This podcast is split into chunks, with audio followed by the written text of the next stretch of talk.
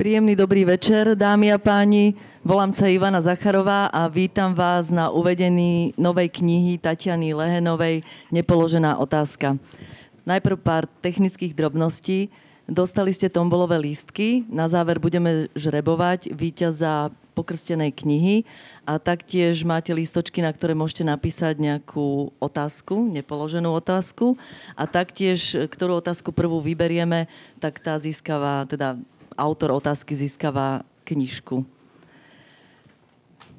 Tatiana Lehenová je bratislavská rodáčka. Po 30 rokoch života v našom hlavnom meste sa odsťahovala do Prahy. V roku 1989 debutovala zbierkou básní pre vybranú spoločnosť a v roku 1991 publikovala druhú zbierku s názvom Cigánsky tábor.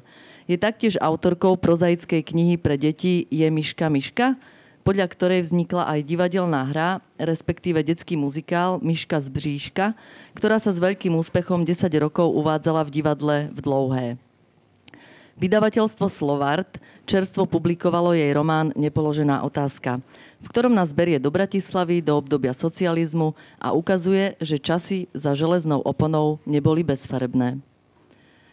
Váš román je fiktívny príbeh, odohrávajúci sa vlastne, teda ako som už povedala, za čas soci- socializmu, takže skôr narodení čitatelia si veľmi dobre pamätajú na túto dobu, ale aj mladší čitatelia si prídu na svoje pri čítaní. V románe sa dá nájsť podľa vášho životopisu e, veľa autobiografických črt a chcela som sa vás spýtať hneď na úvod, ako veľmi sa vaše skúsenosti premietli do príbehu Eli. Raz, dva, tri. Je to v poriadku? uh, začala by som teda tak, že samozrejme túto otázku som čakala, že budem dostávať a veľmi dlho som si myslela, že sa jej pokúsim vyhýbať, ako budem môcť najviac. Ale pravda je taká, že je tu veľa ľudí, ktorí majú možnosť sa predsa len v tej knižke nájsť, takže by bolo veľmi neférové a zbabelé, ak by som nepriznala, že z veľkej miery je to proste príbeh, ktorý má pri najmenšom reálnu základňu, reálnu podobu. Navyše, myslím si, že nie som tak skvelá autorka, aby som dokázala písať len čisté fantasmagórie. Na to treba mať proste viac talentu, čo si budeme hovoriť. Takže som sa musela držať toho, čo mi je známe a čo mi je blízke. Kedy vám napadla otázka, že by ste mohli takýto príbeh napísať a čo bolo inšpiráciou a taktiež ako dlho ste ho písali? Nepoložená otázka je názov, ktorý som našla veľmi neskoro, ale príbeh, ktorý je základom, som nosila v sebe naopak veľmi, veľmi dlho. Dá sa povedať, že svojím spôsobom to bola snaha s niektorými skutočnosťami sa vyrovnať, svojím spôsobom to bola snaha k niektorým skutočnosťam sa priznať, pretože e, keď píšete román aj zo svojho života, alebo do istej miery zo svojho života, tak sa vždycky priznávate k veciam, je to také trošku tancovanie pri tyči, pravdu povediac. Lenže pri tyči odhalujete svoje telo, zatiaľ čo takto pre, e, odhalujete svoje myšlienky, predstavy, presvedčenie, svoje názory, svoje hodnotový, hodnotový systém. No a ešte raz, jak znela tá otázka? Že, čo bolo inšpiráciou vlastne, že, že kedy, kedy ste si povedali, že idem do toho? Povedala som si, že idem do toho vtedy, keď som konečne začala mať aspoň trocha času. To znamená, keď som začala mať pocit, že by som bola schopná napísať niečo dlhšie než na dve strany. Pretože majú obrovský potenciál prekladatelia, ktorí môžu prekladať v horizonte jednej hodiny, kedykoľvek, ale spisovatelia túto možnosť nemajú. To znamená, potrebujú pomerne dlhý, zotrvalý čas na to, aby mohli niečo čo má zmysel napísať. A ja som dosť dlho bola konfrontovaná s tým, že som čas nemala. No a keď som konečne si ho vytvorila, tak som si vravela to, čo som si vravela celoživotne, pretože som veľmi poverčivá. Proste ľudia prichádzajú na svet s tým, aby naplnili nejaké svoje poslanie, niečo, s čím hoci to treba znevedeli, ale na svet prišli už ako malé deti a začala som mať ten pocit, že napísanie tohto príbehu je vlastne tým poslaním, ktoré by som mala naplniť. tak som sa o to začala snažiť a vôbec som na začiatku netušila, že pôjde o román. Mohla to byť celkom kľudne len poviedka. Len sa to začalo tak nejak rozrastať a mňa to celkom bavilo. Nie celkom, ale nesmierne. No až sa to rozrastlo do tej podoby, v ktorej tá knižka je dnes.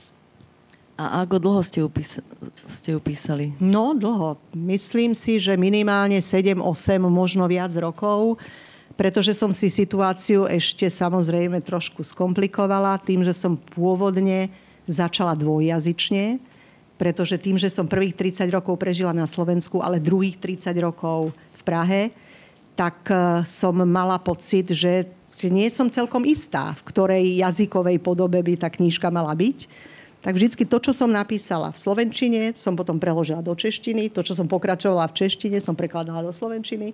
A takto sa to tiahlo, bol v tom neuveriteľný chaos, nebolo to vôbec už pre mňa ani príjemné, ale nejak som sa s tým musela proste vysporiadavať a tým sa to naťahovalo ešte o to viac. No a potom prišla nejaká fáza, keď som mala pocit, že musím uposlúchnuť rady svojej veľmi dobrej priateľky, ktorá mi už asi po 15. krát hovorila, prosím ťa, už skončí, kto to bude čítať. Tak som nejak teda mala pocit, že by som to mala uzavrieť a keď som to svojmu veľmi dobrému priateľovi z literárnej obce dala prečítať, tak mi povedal dve zásadné veci. V prvom rade, ty si sa zbláznila, ten román vôbec nie je hotový. Je to román asi niekde uprostred. Tak to bola prvá dôležitá vec. A druhá bola tá, že mi povedala, že je to jednoznačne slovenská záležitosť. Spamätaj sa, kde žiješ, veď to je celé z Bratislavy, to vôbec nemá s nejakou českou skúsenosťou, alebo len veľmi málo spoločné tak dôležité veci boli tým pádom zodpovedané a ja som vedela, ako mám pokračovať. 7 rokov mi narušilo moju otázku, ktorú som mala pripravenú, že ako prebiehalo teda to písanie, že ráno ste vstali, E, dve hodinky písali, potom zase teda robili niečo iné, ale teda. 7 rokov to, to nebolo Celkom tak. úprimne povedané, to, že som ráno vstala a mohla som si dovoliť ísť písať, nastalo až vo chvíli, keď na nás spadol ten COVID.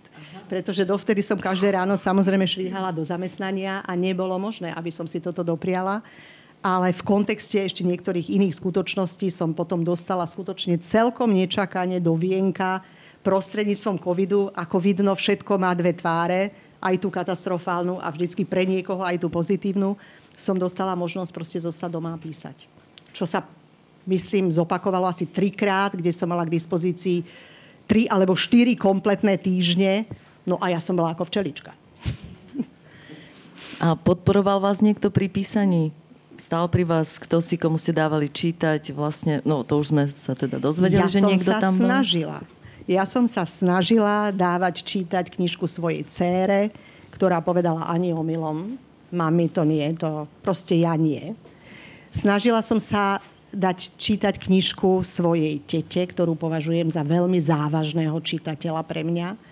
Spočiatku som tiež nebola vôbec úspešná, takže som na začiatku mala všetky negatívne pocity, že to asi nezvládam a je to úplne, ale naprosto blbé. Celé až potom sa to v nejakom štádiu, myslím si, že vlastne po tom hodnotení môjho veľmi dobrého priateľa, môžem ho to aj menovať, Martina Šimečky, Šimečku, tak ten, keď sa teda takto vyslovil, že by som tú knižku mala dorobiť a rozhodne v Slovenčine, tak to začalo mať nejaký pozitívny náboj. Celý dej vlastne sa odohráva do roku 89, do Nežnej revolúcie a je to už strašne dávno v podstate, keď sa to tak dávno. zoberie. No a takisto, keď každý z nás, keď si spomína na minulosť, tak sa tie spomienky tak zahmlievajú a už si nepamätáme veľa, až kamarátky povedia, že nepamätáš sa toto a toto. Tak vy ste si ako na to spomínali, lebo naozaj dosť teda podrobne a uveriteľne je vykreslená tá doba. Možno, že je to aj záležitosť tej predstavy, ktorú som mala, keď som teda začala písať. Ja som si vravela, že chcem, aby tá doba bola plastická, aby bola taká, ako naozaj bola, aby nebola prikreslovaná ani v negatívnom, ani v pozitívnom duchu, aby jednoducho tí ľudia, ktorí ju zažili, tak si mohli povedať, to nie je žiadny nezmysel, tak toto bolo. A zase na druhej strane, aby tí ľudia, ktorí sa narodili neskôr a už tú dobu nemali možnosť zažiť, tak aby to nemali ako z nejakej dejepisnej učebnice, kde sú holé fakta a vlastne to medzi tým, ako si uniká, ale aby to bol nejaký obrázok zo života. Z bežného, úplne naprosto bežného života.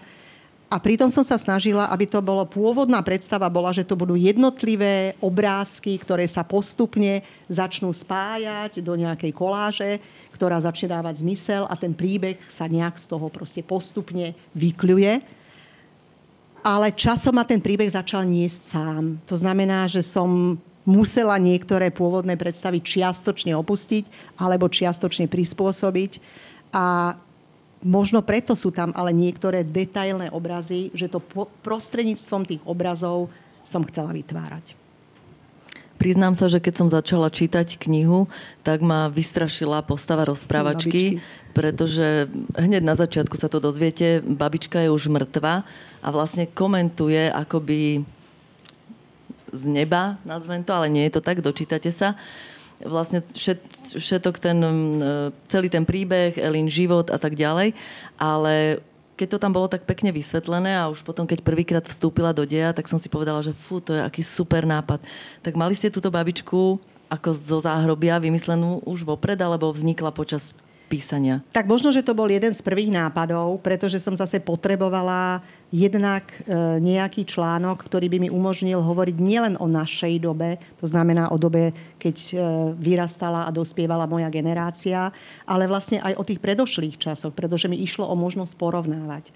A ja si myslím, že naša generácia dostala jednu obrovskú príležitosť, ktorú teda má málo kto, že mohla porovnávať vlastne nejakú myšlienku, nejaký ideál, komunizmu, ktorý sa samozrejme ukázal ako úplný nezmysel, ale mala možnosť porovnávať nejaký konkrétny spôsob života, ktorý je veľmi odlišný v mnohých ohľadoch od toho, čo vlastne máme možnosť žiť dnes. A samozrejme, tá babička žila ešte o generáciu skôr, to znamená v čase vojny, pri, naj, pri najmenšom druhej svetovej, a to bola zase ešte úplne iná a podľa môjho názoru samozrejme nesmierne oblúdná skúsenosť, s ktorou sa bohužiaľ dneska dostávajú zase do naprosto denného styku iní ľudia a ja som vďačná, že nie my, aspoň zatiaľ.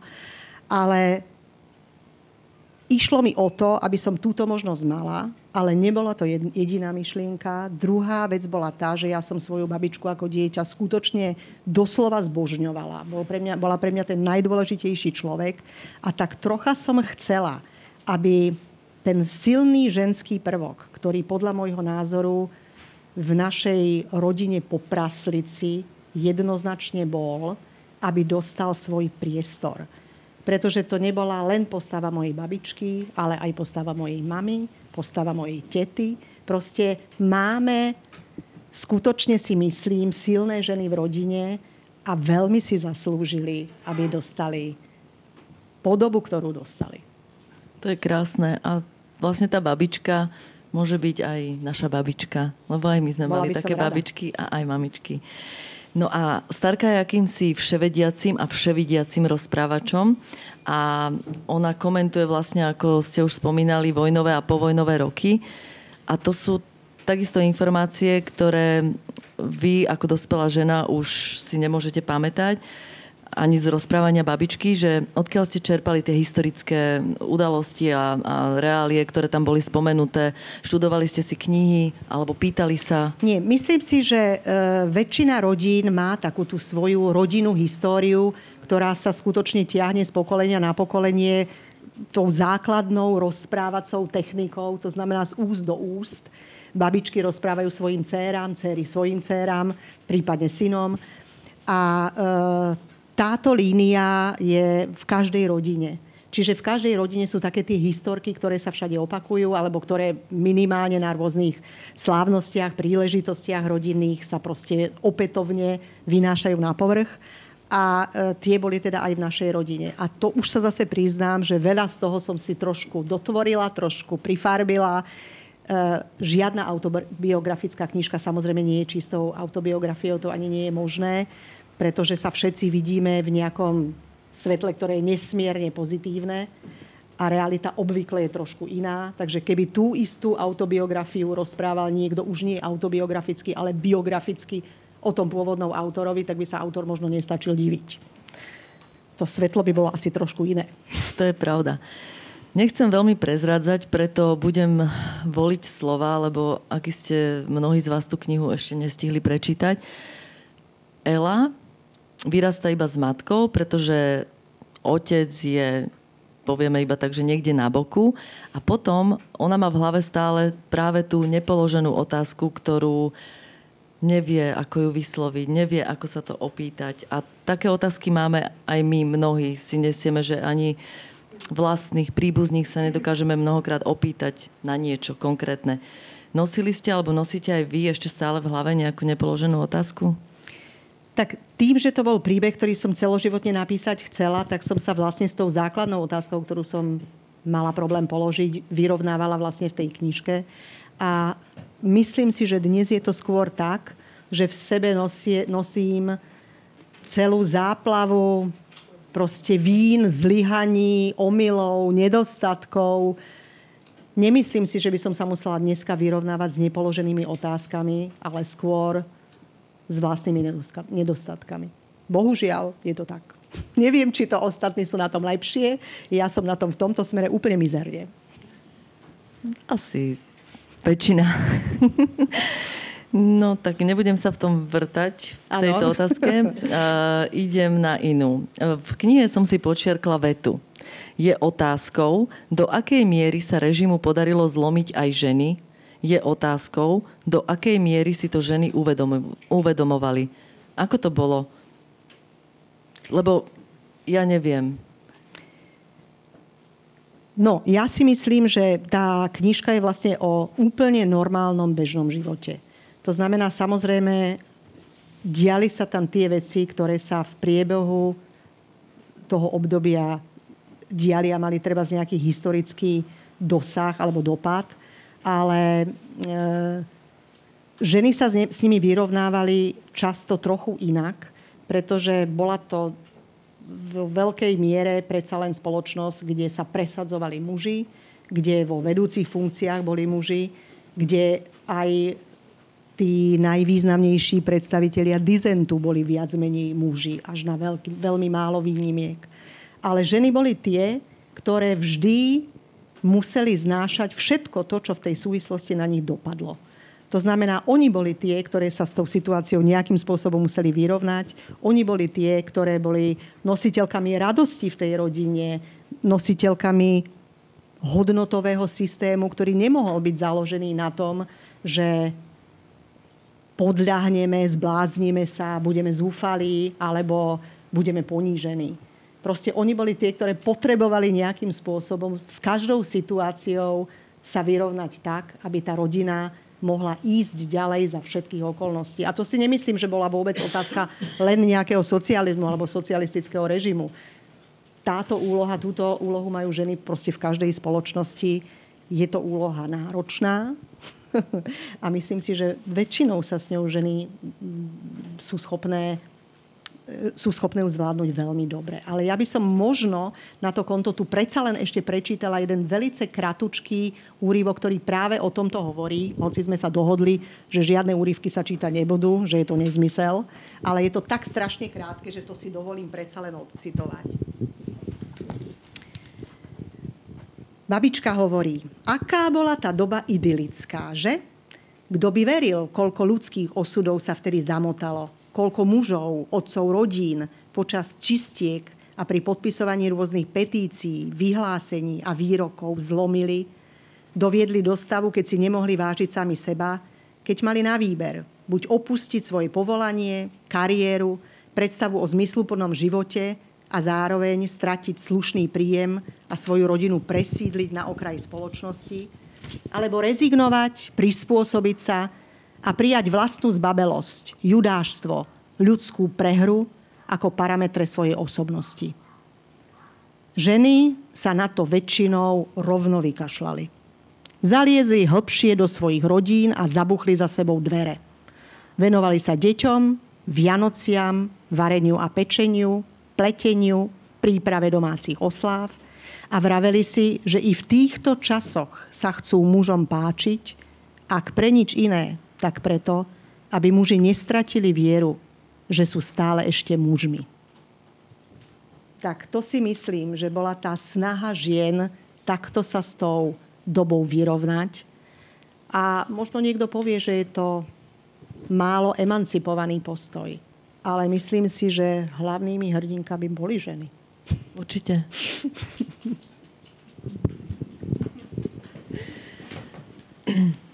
Za socializmu bolo treba na verejnosti dôkladne vážiť slova, či už v školách, aj v zamestnaní, alebo aj vonku.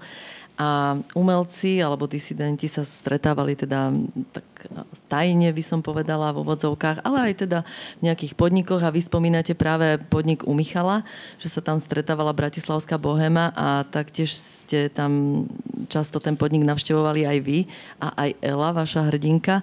Aké to bolo? No tak, tu by každý asi podlahol nostalgii, pretože v naprosto každej situácii, keď človek zažíva svoju mladosť, tak ju zažíva s chuťou, s obrovským entuziasmom, s optimizmom a s pocitom, že má všetko pred sebou a že on bude ten kráľ. Túto predstavu na začiatku máme všetci. Potom príde samozrejme také obdobie, keď si povieme, no tak ono to možno nie úplne vo všetkých prípadoch sa podarí do posledného, ja neviem, kúska, ale každopádne bolo to obdobie, ktoré bolo nesmierne pre nás pôvabné. Sú tu zástupcovia, ktorí môžu potvrdiť. Bolo to obdobie euforické a extatické. To znamená, že mali sme vtedy pocit, že prežívame našu súkromnú extázu. Niektorým sa to darilo viac, niektorým menej. Ja som bola ponorená, teda, ale úplne na doraz. Tak asi tak. Opäť sa teda opriem o citát z, z vašej knihy. Hovorí babička. Povedz mi, Utriuško, koľkokrát za život má človek dôvod tak naozaj až od palcov na nohách kričať? To sú teda slova starej mamy, ktorá má na mysli krik zo zúfalstva. A toho zúfalstva si vlastne Elina matka užila viac než dosť. A zase Ela mala veľa dôvodov od radosti kričať, pretože tá kniha je plná aj takých vtipných momentov, láskavých, prvých lások a rôznych takých tých tínedžerských dobrodružstiev. Mali ste aj vy vo svojom živote moment, kedy ste mali chuť od palcov na nohách kričať, či už od zúfalstva, alebo od takej obrovskej radosti? Tak to je presne to. Vlastne tá knižka sa snaží byť knižkou do značnej miery otvorenou a reálnou to znamená, že sú v nej momenty, ktoré sú, ako sme už hovorili, extatické. Sú v nej momenty, ktoré boli pre tú hlavnú hrdinku veľmi náročné.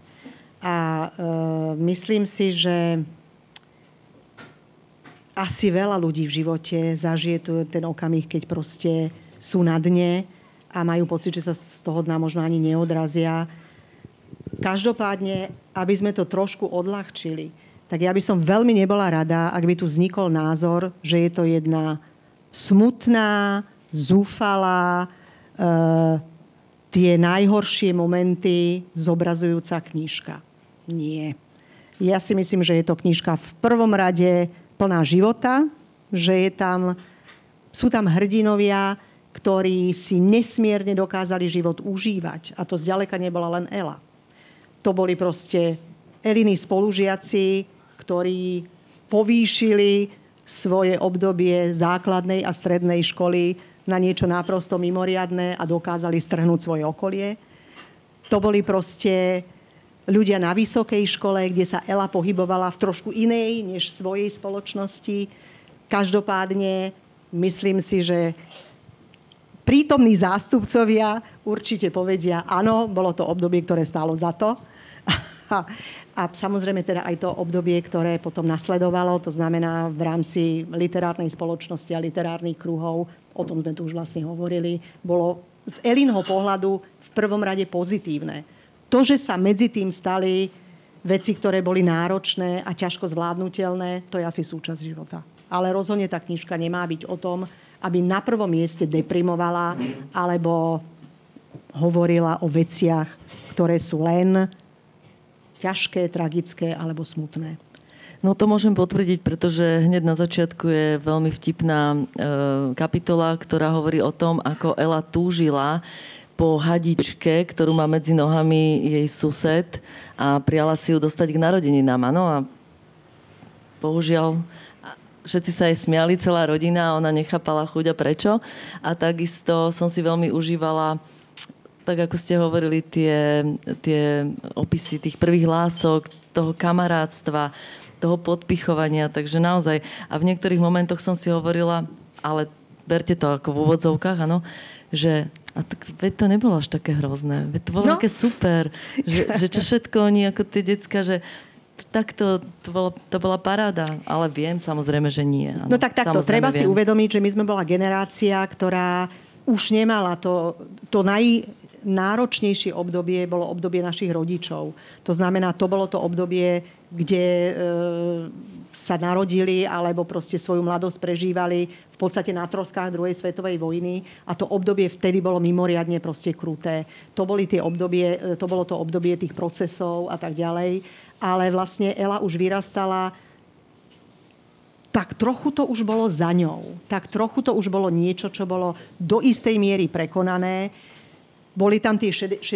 roky socializmu s ľudskou tvárou. Bolo tam samozrejme náročné obdobie potom, ale deti, keď rastú v nejakej spoločnosti, tak sa nedomnievajú, že to môžu nejakým spôsobom hodnotiť alebo meniť. Oni sú presvedčené, že sa narodili do niečoho, čo tak má byť. A podľa toho sa chovajú a podľa toho sa snažia s tou situáciou nejako vyrovnať.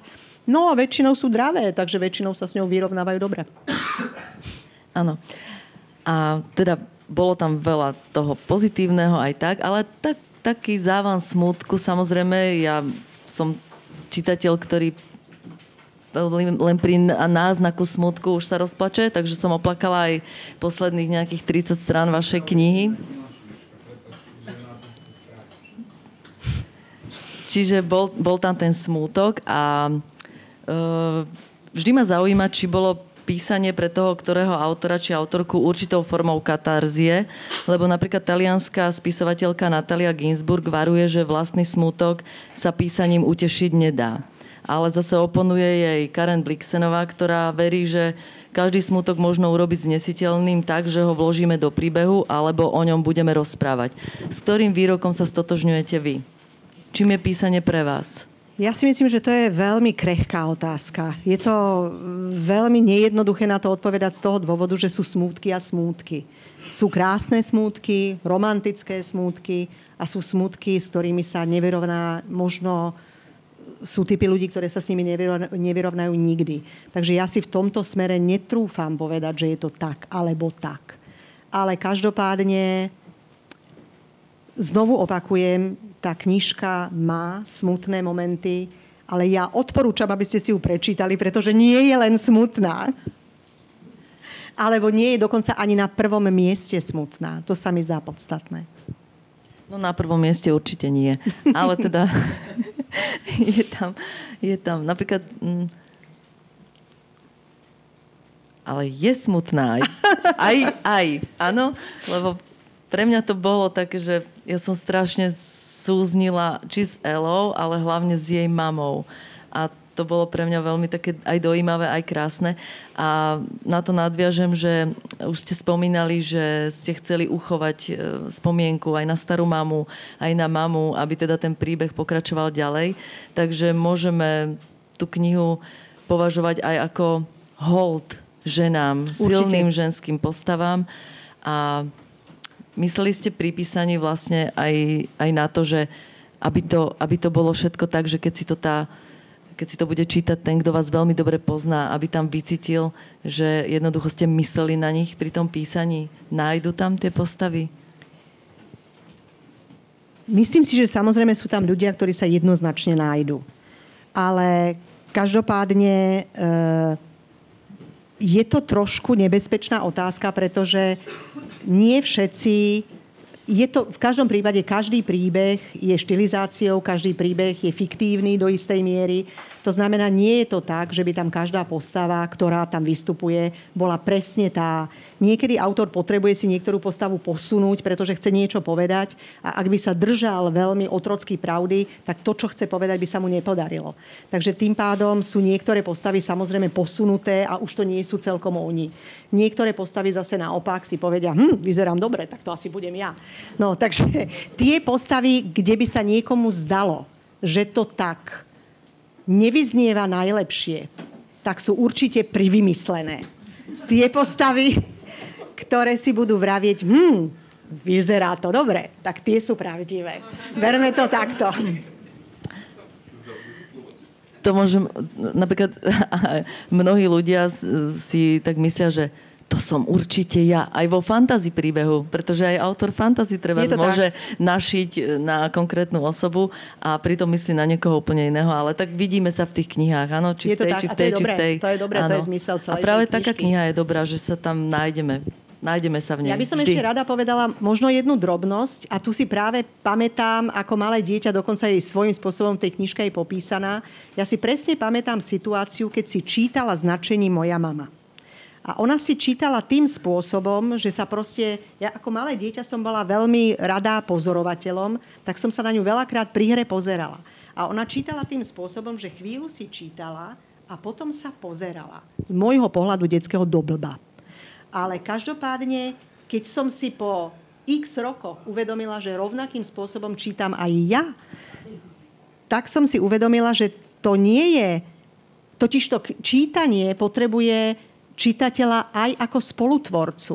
To znamená, že vy nečítate knižku, no tak možno, že sú niektorí čitatelia, ktorí idú len po tej akcii a proste musí to fičať a hotovo, ale e, premýšľavý čitateľ proste číta a začne mu to v ňom samom evokovať jeho vlastnú fantáziu, vlastné obrazy, vlastné spomienky, vlastné štilizácie a to všetko sa vlastne pridáva do toho textu, ktorý z tej knižky dostávajú. Čiže to nie je zďaleka jednostranná záležitosť. Čítanie, podľa môjho názoru, pokiaľ je hodnotné, tak je vždycky záležitosťou veľmi intímnou tých dvoch. To znamená tvorcu, autora a čitateľa. Na to nadviažem iba proste jednoduchou vetou, ktorú a každý si uvedomí tú myšlienku, že takto je, že autor píše jednu knihu a čitateľ číta možno trošku úplne celkom inú, inú knihu. Áno, trošku alebo, inú. Napríklad ja som si povedala, som čítala o Ele, že frfala, že mama teda tie kriminálky stále a, a, a jej to vyčítala, že prečo si ma nechala čítať tie kriminálky, prečo som nečítala Dostojevského tak e, ja som vyrastla na kriminálkach už s materským liekom, takisto moja mama celý život kriminálky, ja mám všetky kriminálky prečítané, taktiež doteraz ma to drží, ale teda to už mám ako takú oddychovú Taký literatúru. Bol dobrý, nie? Hej, jasné. Dobre, tak ehm, ešte skôr ako prejdeme k divackým otázkam, dúfam, že ste si nejaké napísali, tak sa opýtam, že či chystáte niečo nové? Spisovateľa nemajú radi túto otázku, ale aj tak ju položím, lebo ja by som si rada prečítala ďalšiu knihu. Tak e, ja otvorene poviem, že veľmi dúfam, že pripravujem niečo nové, ale v tejto chvíli, keďže e, ma čaká ešte tá druhá poloha, to znamená preložiť a dostať tú knižku aj do tej českej verzie, tak e, si pripadám, že to bude úžasné, až začnem písať nejakú úplne inú knižku, úplne nový príbeh a veľmi dúfam, že budem zažívať rovnakú eufóriu ako pri písaní tejto. Ja som teda za túto knižku veľmi vďačná, pretože sa veľmi naplnila tá veta, ktorá hovorí, nie cieľ je rozhodujúci, ale tá cesta. A tá cesta bola nesmiernou odmenou pre mňa. Ďakujem pekne a prešla by som ešte teda tú otázku si necháme uh, na neskôr. Rada by som poprosila alebo privítala neviem ako to povedať, pretože nie je to taký oficiálny krst, je to uvedenie knihy teda do života, ale aj tak nazvem dámy, že krstné mamy. Je to Denisa Fulmeková. A pardon, ja sa ešte opýtam, najskôr teda e, nebude, nebudú tie ďalšie otázky, ktoré potom sú si dáme, aby sme vedeli vyžrebovať zase aj, dobre, aj tom dobre. bolo už naraz. Tak ale v tom prípade ja vás preruším. Dobre. Pretože ja musím v tejto chvíli využiť tú situáciu, pretože ja chcem zo pár ľuďom skutočne poďakovať. Na prvom mieste chcem poďakovať svojim prvým trom čitateľom a čitateľkám. Ja už som tu niektorých zmienila. Zmienila som Martina Šimečku. Chcela by som povedať, že druhou veľmi dôležitou čitateľkou bola moja priateľka Elena Cigánková Baginová, ktorý, druhý človek, ktorý prečítal celú knižku od začiatku do konca. Moja teta začala čítať asi tak 5 krát a vždycky tak nejak toho nechala. Takže keď ona konečne dočítala, pani Svatava Kovačovská, keď konečne dočítala, tak som sa si pripadala v takej eufórii a tak ocenená, že som si povedala, ja už to nemusím vydávať. To už, ja už vlastne to podstatné ocenenie mám. Takže e, chcem poďakovať svojim prvým čitateľom. Veľmi by som chcela poďakovať vydavateľstvu, pretože mám skúsenosti s rôznymi vydavateľstvami a v tomto prípade musím povedať, že Slovárci svojich autorov hýčka. Aspoň ja, ak nemajú všetci tú skúsenosť, tak ja túto skúsenosť mám. Som za ňu vďačná a som rada, že to tak bolo. No a potom by som potrebovala ešte poďakovať dvom veľmi dôležitým ľuďom, a to sú moje krstné mamy zároveň. Jedna z nich je Denisa Fulmeková, ktorá stála na štarte, vždy ma povzbudzovala. Je samozrejme autorom opakovanej vety prosím ťa, už s tým prestaň, kto to bude čítať. To je tak ale zase na druhej strane, kedykoľvek som čokoľvek potrebovala, tak mi bola obrovskou odporou, pod, podporou a je to ten najväčší povzbudzovač. Keby ste niekto potrebovali, ak sú tu nejakí autory a potrebovali by si povzbudzovača, tak mám jednoho profesionála, prosím vás. No a potom neviem, či sa vám knižka bude páčiť obsahovo. Ale myslím si, že tak, ako vyzerá, je to skutočne jedna veľmi krásna záležitosť. A za tú, samozrejme aj obsahovo, aj zvonka, aj z každej strany vďačím Zuzane Šeršeňovej, bez ktorej by to nevzniklo a som jej nesmierne zaviazaná, vďačná a mám ju rada.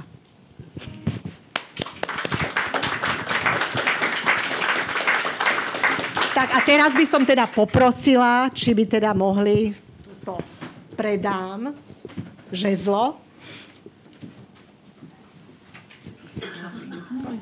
Knižka je tu.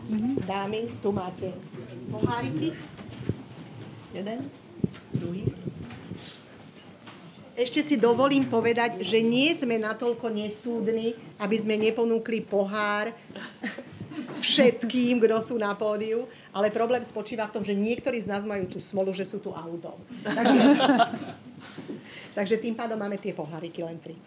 No tak ja na Margo toho, čo tu Táňa povedala, eh, podotknem iba jednu jedinú vec, že, no, že som veľmi rada, že som ťa tu mohla počúvať pri tejto príležitosti.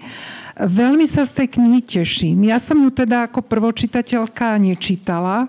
Ja som Táňu iba povzbudzovala. Zaplať pán za to, keby čítala, tak nepovzbudzuje. To je jasné. Ale teraz ju mám rozčítanú a veľmi sa teším z tvojho, neviem, či sa to tak dá nazvať, že návrat, ale akoby také opätovné prísadnutie si do slovenskej literatúry.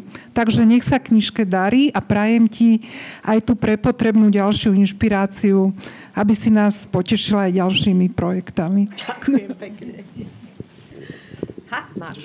Dobre, tak ja prajem tebe aj knižke, aby si našla početné čitateľstvo to a, to, a to naprieč generáciami.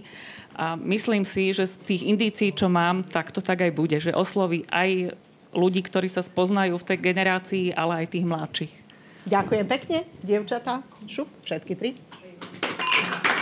Na zdravie.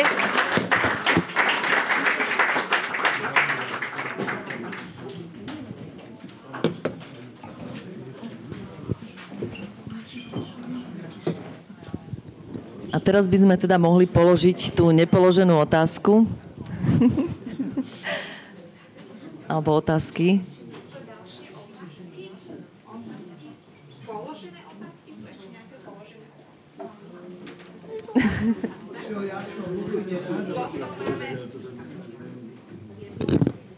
Tak, Táto prvá teda získava jednu knihu ako darček. Takže prvá otázka položená získava knihu ako darček? Áno. Kto zo skutočných ľudí sa v knihe nájde? Je to tu?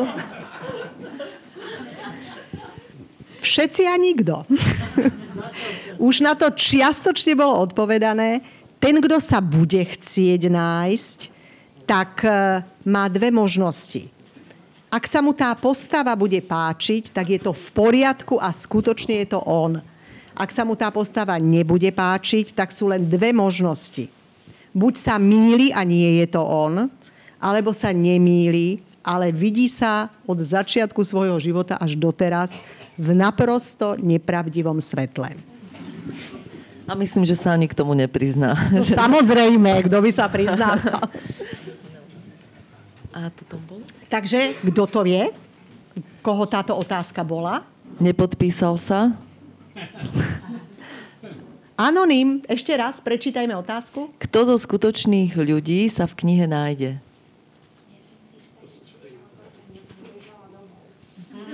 Tak má smolu a máme druhú otázku. Kontumačne prehrala, áno. Bude aj druhý diel od roku 89 až po 2000. Tri bodky. To by bola teda ale ťažká záležitosť. To by bola ťažká záležitosť, ale hlavne si myslím, že asi by som nemohla písať niečo, čo som neprežívala tak intenzívne, ako to obdobie, keď som tu bola. Takže ak by bol druhý diel, tak by to nebola bratislavská záležitosť a to by bola strašná škoda. Takže ja sa budem skôr snažiť, aby som písala knižky, ktoré budú mať možnosť oslovovať tých čitateľov, ktorých mám rada. A to určite bratislavčania sú. Tak kdože? Kto je nie, autorom? Nie, nie je podpísaný. No prosím, je to tu? Ale nie je tu pokrstená. Nie je tu pokrstená. Toto je pokrstená? No áno, lebo Aha, dobre. Tak, tak ktorú druhú? Tuto? Toto je voľná? Nie, tá nie je voľná. Zuzi? Á, tu sú. Tak, musíš... Nepoznáte, by si napísala druhý diel. No, chápeš. Kto nevie, tak to je dcera. Prosím? No, teraz by sme mali... Ešte máme teda jednu otázku, ktorá tuto teda padla, takže možno, že tú poslednú by sme mali dali, dať priestor. Prečo by mali neskôr narodení čítať vašu knihu? To je dobrá otázka. Myslím si, že neskôr narodení by mali tú knihu čítať z toho dôvodu, že ak sa dozvedáme, aspoň ja mám tú životnú skúsenosť aj o celkom nedávnej histórii, tak máme pocit, že je to niečo, čo sa nás ale absolútne netýka, čo je preč, čo je nezaujímavé, čo už tu bolo. Ale časom človek zistí, že to tak celkom nie je. To znamená, že minimálne tá nedávna skúsenosť, dajme tomu tej generácie, ktorá bola tesne pred nami, sa nás týka ale veľmi intenzívne. Pretože napríklad v socialistickej spoločnosti vyrastali rodiny, ktoré dnešných mladých ľudí ale vychovávajú. Ich rodičia to ešte zažili. Ich prarodičia už jednoznačne. A ovplyvňujú vlastne aj súčasnú generáciu.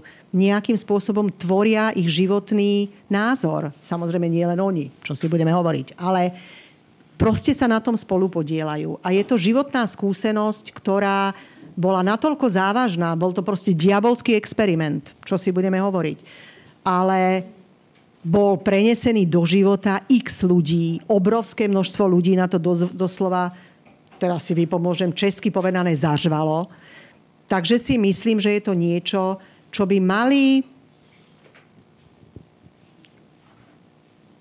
v názornom obraze, tak ako sa žilo, mať možnosť si prečítať i ľudia, ktorí vtedy nežili.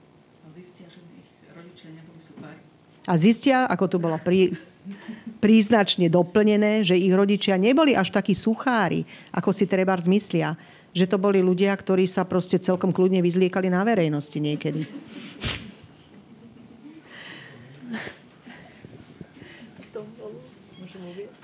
Tak teraz by sme prešli k žrebovaniu víťaza Tomboli. ktorí... Výťazov. Výťazov. Budú traja. Aha, budú traja, takže prvé miesto uh, Ale prvé miesto vyber- vyžrebujeme nakoniec. nakoniec. Dobre. Takže Tak najskôr tretie. tretie miesto. tak, a ja poprosím, aby žrebovali krstné mamy, lebo to je určite ich dôležitá úloha. Číslo 31. Oranžová 31. Oranžová 31. Áno. Nie, nie sú len oranžové, sú aj žlté. Musí byť oranžová. Tak, Zuzi, dáš?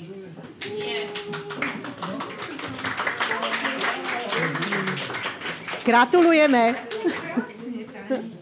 Gratulujeme. Tak, druhá možnosť. Oranžová stovka. Ha! No prosím, nová generácia. Ahoj, ahoj, ahoj. Všetko najlepšie a tu je knižka. Ďakujem.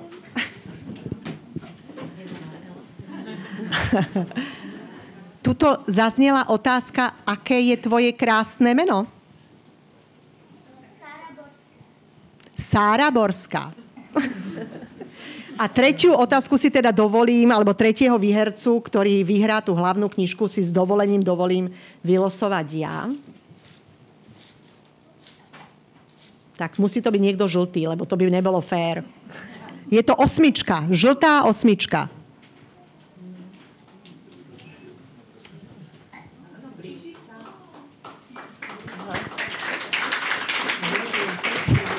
Peťa.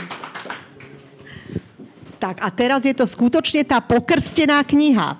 To znamená, to je tá najvzácnejšia.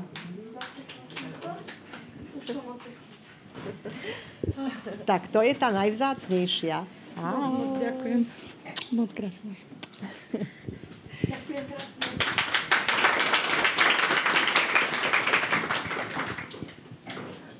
Tak ďakujem veľmi pekne za príjemnú debatu, besedu a prajem vám, aby si kniha našla veľa a veľa čitateľov zo všetkých generácií, aby sa dobre čítala, dobre predávala, pretože je naozaj vynikajúca.